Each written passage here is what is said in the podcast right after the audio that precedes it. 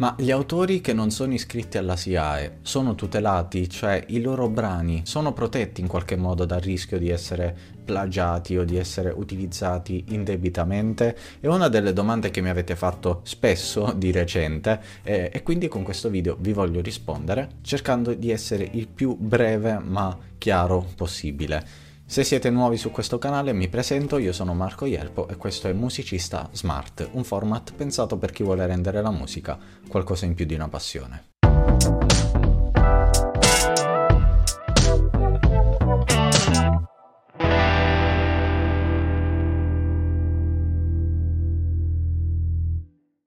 Per rispondere alla domanda dell'introduzione dobbiamo capire innanzitutto cos'è la SIAE e di cosa si occupa. La SIAE è una società di collecting, cioè una società che si occupa di collezionare, raggruppare i ricavi, cioè le royalties generate dai brani degli autori che hanno dato alla SIAE stessa mandato, cioè il permesso, la delega di gestire il proprio repertorio. Dette in parole semplici, se io mi iscrivo alla SIAE e deposito dei brani alla SIAE, la SIAE si occuperà di raccogliere i ricavi derivati dall'utilizzo dei miei brani, di quei brani che ho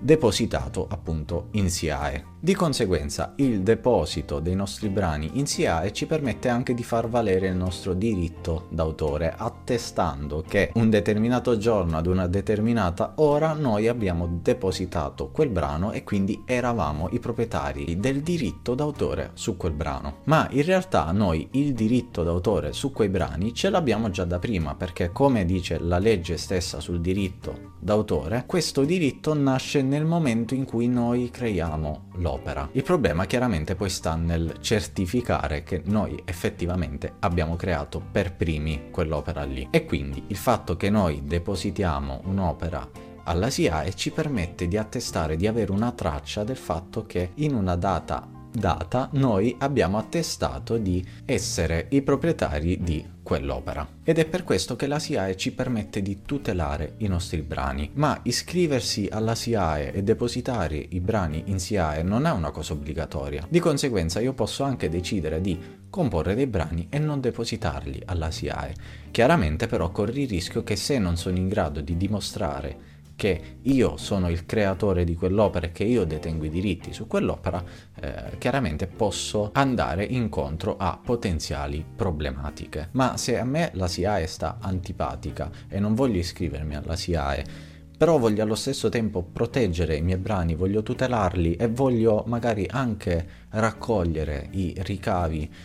prodotti appunto dall'utilizzo di quei brani Cosa posso fare? Ci sono delle alternative perché la SIAE non è l'unica società di collecting alla quale ci possiamo iscrivere, è la più famosa e la più diffusa in Italia, chiaramente stiamo parlando del territorio italiano, ma non è l'unica, c'è ad esempio anche Soundriff che si occupa di fare grosso modo la stessa cosa, ma ci sono anche le consorelle della SIAE, quindi il corrispettivo della SIAE ma all'estero. E quindi soprattutto qualche anno fa quando non c'era ancora Soundriff eh, alcune persone, alcuni artisti che non volevano iscriversi alla SIAE si iscrivevano, davano mandato eh, per la tutela dei propri brani a società di collecting estere, a società di collecting straniere, in alcuni casi anche banalmente per risparmiare sulla quota di iscrizione o di associazione. In realtà il motivo per cui nasce questa domanda e per cui ci si chiede se è obbligatorio iscriversi in SIAE o se i nostri brani sono tutelati ugualmente anche se non sono depositati in SIAE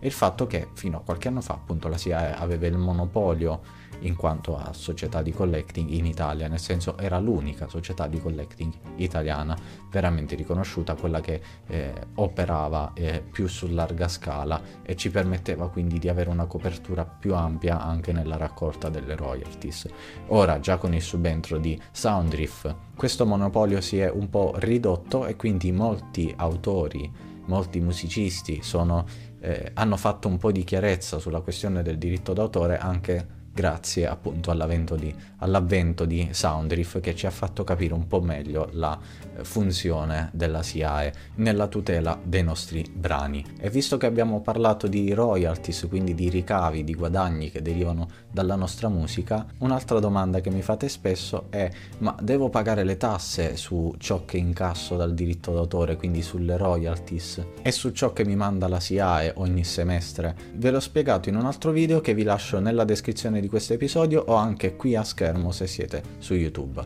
Andatelo a guardare perché così chiarite anche questa cosa qui. Ciao!